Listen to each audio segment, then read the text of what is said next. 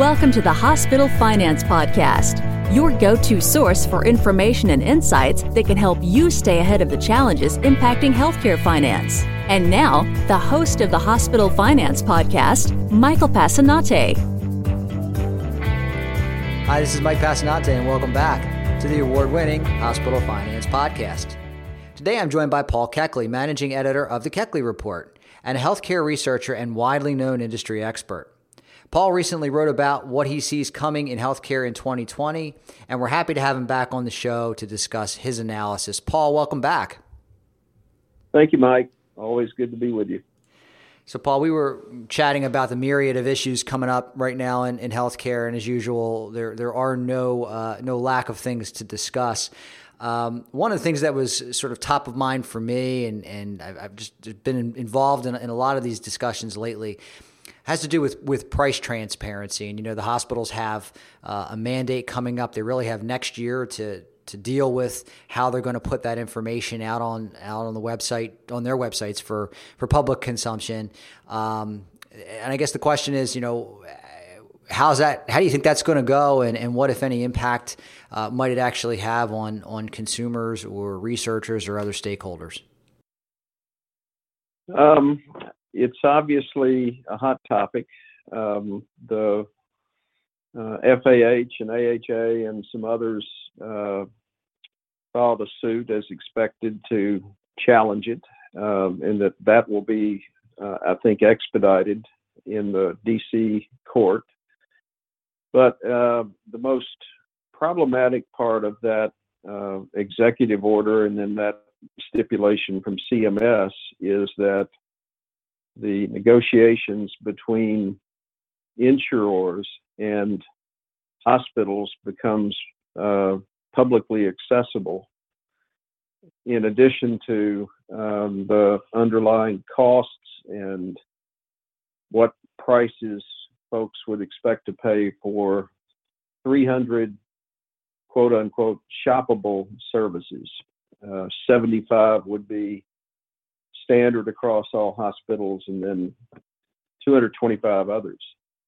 Um, I don't think this in its current form will be implemented um, because it challenges contract law and it gets into some pretty vicious uh, point counterpoint around um, what's the end game here if you disclose the agreement that you have with an insurer, then does that immediately drive prices for consumers up or down? And that depends on the source. Um, the academicians that have advised um, on this uh, have basically said we know that by making this information available that prices will plummet for consumers and that's a great theory. Um, but what we found in the past in similar efforts is um, what really stimulates a consumer to pay any attention at all is the uh, really the effort on the part of a plan or an employer to structure uh, price shopping into their benefit design and that's not been um, a very consistent plan design for a lot of employers and a lot of health insurers. So uh, we're a long way from seeing where this is going to play out. I know the rule said uh, this would be implemented January 1st, 2021. But I think we'll step back. I think there'll be some concessions made as to how this is implemented and will it apply to all uh, 4,900 hospitals, or will there be exceptions made? Um, Mike, another interesting uh, piece of that is that it applied to physician services for physicians who are employed by the hospital, which is about 40% of the docs in the country. But it doesn't apply to services uh, provided for non employed doctors. So it's a complicated rule. And uh, we've just seen the first chapter of this. There have been uh, president has issued five executive orders, uh, of which three have related to more transparency in healthcare. Uh, Alex Azar has kind of been on the same page. Uh, Seema Verma's role at CMS, they've uh, kind of uh, create a little bit of distance between where Alex Azar is on this and where uh, CMS is, but um, it's one of those things where you stay tuned. Uh, I think we'll know by the end of the first quarter, um, March or so, uh, exactly how to respond to the negotiated uh, effort to increase price transparency. But as everybody is aware, uh, we had a rule that's been in place for now more than a year that every hospital had to post its uh, charges and its charge master in a machine readable format. Um, so that's already on the books. So um, it's not over. Um, I think right now, my bet would be that we'll um, probably reduce the number of shoppable services on the list and reduce the number in that 75 that are mandated and transition this in over a longer period of time uh, where we can make apples and apples comparisons um, because there's a lot of unknowns here. There's a lot of gray area, and uh, it's not as simple as an academic theory of price transparency. By the way, we've had uh, we've had similar um, efforts through the years in places like California and New Hampshire and others. States have tried to do this, and they found two things. They found that uh, not a lot of folks pay attention to this, uh, ranging from two to eight percent consumers ever paid any attention at all. Uh, and second, we've had some of the major consultancies like Deloitte and others that kind of dig deep in this stuff find that um, the costs that are targeted to be reduced, if this is all about reducing health spending and health cost, uh, it's not in these um, out of pocket payment sensitive services where you have your high cost. It's in these uh, high acuity, complex, and uh, acute interventions like joint replacements and others. So um, I think you have to step back and determine what's the end game here. Is it to lower healthcare spending by engaging consumers more aggressively? Uh, or is it to check a box and say, we've done it, we've created transparency in healthcare? And that's an unresolved issue right now.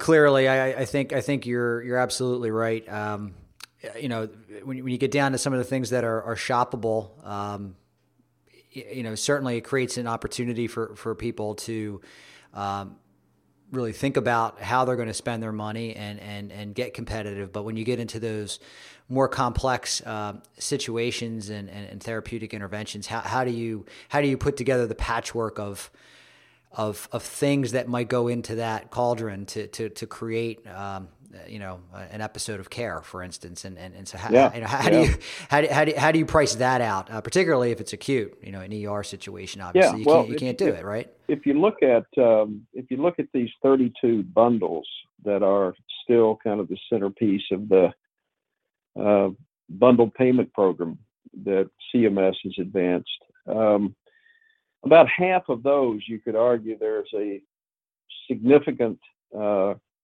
opportunity to engage consumers more directly because there's competition in those uh, domains like uh, hip replacement or uh, heart surgery and others. But in others, um, in some of the cancers, um, you're dependent on very expensive drugs. And in some cases, those drugs are the only drug in that particular therapeutic class. So it's just not as simple as pricing a Snickers bar.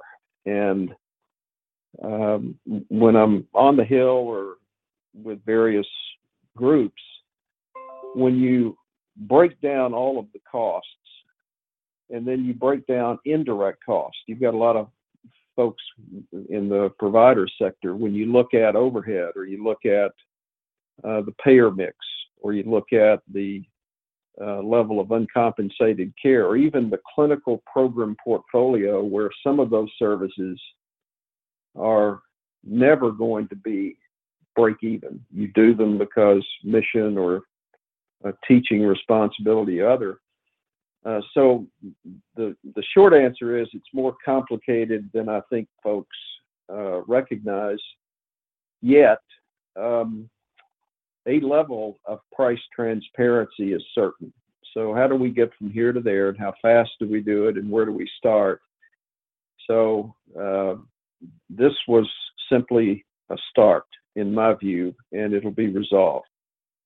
And I suppose you know, tangent to that, perhaps on the other end of the spectrum, is is surprise billing. You're, you're hearing a lot of a lot of talk, both at the federal and the state level, around that issue. What's your take on that? Well, um, it's, it's another one of those very interesting stories. As you know, about thirty million dollars has been spent um, by a coalition, largely uh, private equity-backed folks, that say uh, this is going to limit um, access to providers and do this and that. Um, we're going to have legislation that addresses surprise medical billing probably in the next two or three weeks. Um, the question is, what will be the basis for setting the um, the rate at which a surprise medical bill is resolved? And you've got a group of folks that say it ought to go to arbitration if it's above $750, another that says uh, we should use the median rather than the mean, and we should uh, resolve those disputes uh, differently. But we're going to get legislation. Um, it will, I suspect, be based on the median of the uh, third party insurers payment for in network care for that out of network bill.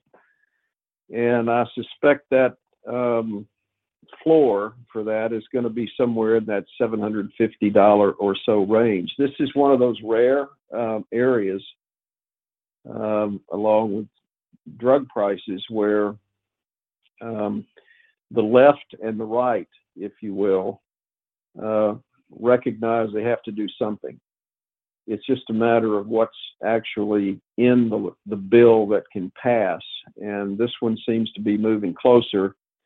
I think what surprised people is the degree to which um, the funders of opposition to this uh, were the private equity plans that had funded uh, groups like uh, Team Health and uh, Envision and others, where they were actually creating uh, revenue as a result of collecting those surprise medical bills. So um, it's it probably led to some transparency about how that part of the industry operates that may be uncomfortable, but um, I think there'll be legislation. So, Paul, I want to pivot and talk about spending a little bit. Uh, you, have also uh, written about that recently, and you know, perhaps disturbingly um, and and uh, maybe predictably, spending is is again on the rise and, and appears to be uh, pr- predicted to be on the rise um, for some time to come. And then, you know, conversely, you've got um, less people insured again. So you see, you're sort of seeing that trend kind of flipping around. So, you know, we were talking before the podcast about 2009 and, and, and the, you know, the advent of the ACA. Uh, the whole idea of you know sort of handling both of these issues almost simultaneously, or at very least the coverage issue, right? Um, but but it doesn't seem like you know long term those trends are, are bending at, at, least at least to to the naked eye. Is there more to the story?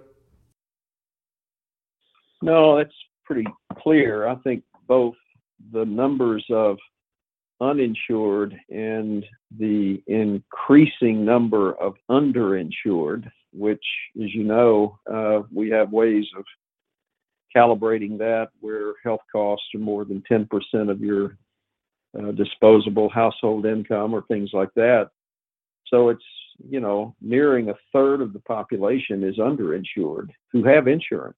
So that leads to bad debt, obviously. Um, the deficits of the past two years uh, in the federal spend total uh, just slightly more than 1.6 trillion dollars. Um, in combination, the Tax Cut and Jobs Act that was passed in 17 um, added another uh, trillion to the deficit. So uh, something's got to give. And in an election year, um, you know, this is now kind of being buried underneath the impeachment stuff and this and that, but it'll come back. And Medicare is um, the biggest uh, target for spending cuts. Uh, it represents it with the federal part of Medicaid represent 28% of the federal budget. So you expect the feds to come back with uh, some cuts. They're not going to see cuts as a result of um, these alternative payment models in the near term because, as you know, they've not produced the kind of savings that anybody thought they would. So it will boil down to kind of the way we've all grown up in this industry, which is uh, Medicare will set its payment rates and they'll be increasingly aggressive.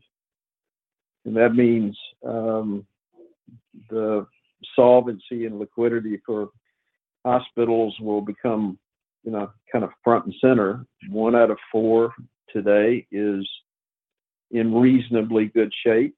Some of that's because they're in markets where you can do that. Some of it is um, they operate uh, very lean, but three out of four is not. So um, I think the story coming out of 2020, let's let's assume in 2020 it's all about the election and Medicare for all gets a lot of attention. That's not going to happen, but some version of that uh, Medicare Advantage for all or uh, a public option becomes the alternative on the Democratic side to the Republican side that says um, we really need to go back and let the market work.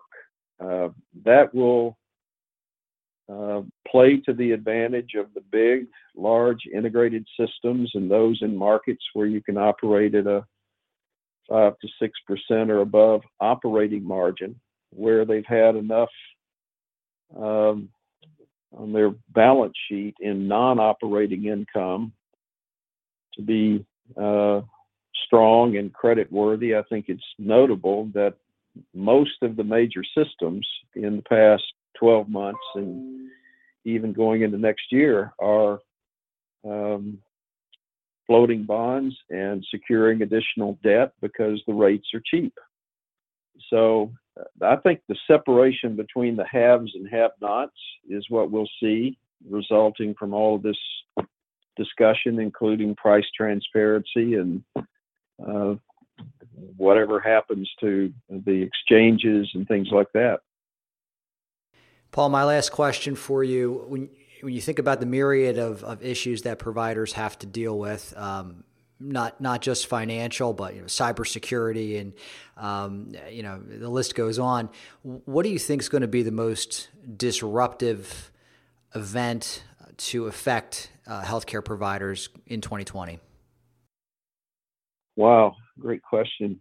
Um, I just had breakfast with some CEOs, and and I can kind of reflect on their concerns. Uh, one is uh, this question of uh, solvency and liquidity, the sustainability of their capital commitments um, as they transition from inpatient to outpatient. None are making big bets on all the alternative payment programs, but all are saying I've got to at least play. Um, I think there's in tandem uh, growing question of private equity's role. Um, the uh, funding of private equity, for instance, in uh, physician roll-ups is, um, you know, really reshaping how dermatology, urology, orthopedics uh, look in this country. And those business models um, are not necessarily community focused. Um, PE wants to make an investment, uh, create synergies, get its management fee, get a 20% return annually, and flip that in four to five years. So that disruption is something that I think folks are going to have to pay attention to. Uh, probably akin is um, physicians aren't happy and whether employed or independent or part of uh, a PE funded uh, venture, um, there's a sense among the docs that um, they have to step out and become much more aggressive. But there's not a belief that anyone has the secret sauce, that there's some pathway to the promised land for doctors. So I see a lot of entrenchment of the specialty practices into their own uh, kind of subsectors. Uh, we already had seen that in uh, in AMA, for instance, it only represents about a fourth of the doctors in the country now. That the specialty societies are more important to most doctors than AMA or the umbrella. So I'd, I'd say how physicians respond over the next couple of years is a is probably a, a key concern. And then, I guess, lastly, um, insurers are in a unique position. Uh, we've got about 200 health systems right now that have ventures uh, with um, some of the major private insurers. Um, and then, of course, you've got the uh, United slash Optums of the world that are uh, direct employers of 46,000 doctors and operating surgery centers and a variety of other delivery systems. So I think the the the role that the insurers uh, play and how that's defined, and it's going to be very different. Um, is is the core business of insuring groups. Uh, the future for most, Medicare Advantage is the most profitable part of their portfolio. Individual market continues to be problematic. Uh, but do they go it on their own? Do they partner with health systems? Um, each is going to answer that differently. You even got the CVS Aetna thing, which is kind of fascinating to watch. So those four I'd say are kind of the top of the list. Paul, always enjoy hearing your insights um, and having you back on the show. Uh, if someone wanted to read more of your insights and get some uh, additional perspectives from you, where can they go? Well, thank you. Um, it's uh, www.paulkeckley.com. It's basically a weekly uh, report that I produce, and it's um, I try to be independent. I'm not blue or red. I'm just a data geek and an industry student, uh, and that report's free. So it, the entry barrier is not very high. But thanks for mentioning that. Well, I enjoy reading it, and I, I hope our audience uh, takes a few minutes to check it out. Paul Keckley, thanks so much for joining us again on the Hospital Finance Podcast. Thanks, Mike. Appreciate it. This concludes today's episode of the Hospital Finance Podcast. For show notes and additional resources to help you protect and enhance revenue at your hospital, visit Besler.com forward slash podcasts. The Hospital Finance Podcast is a production of Besler. Smart about revenue, tenacious about results.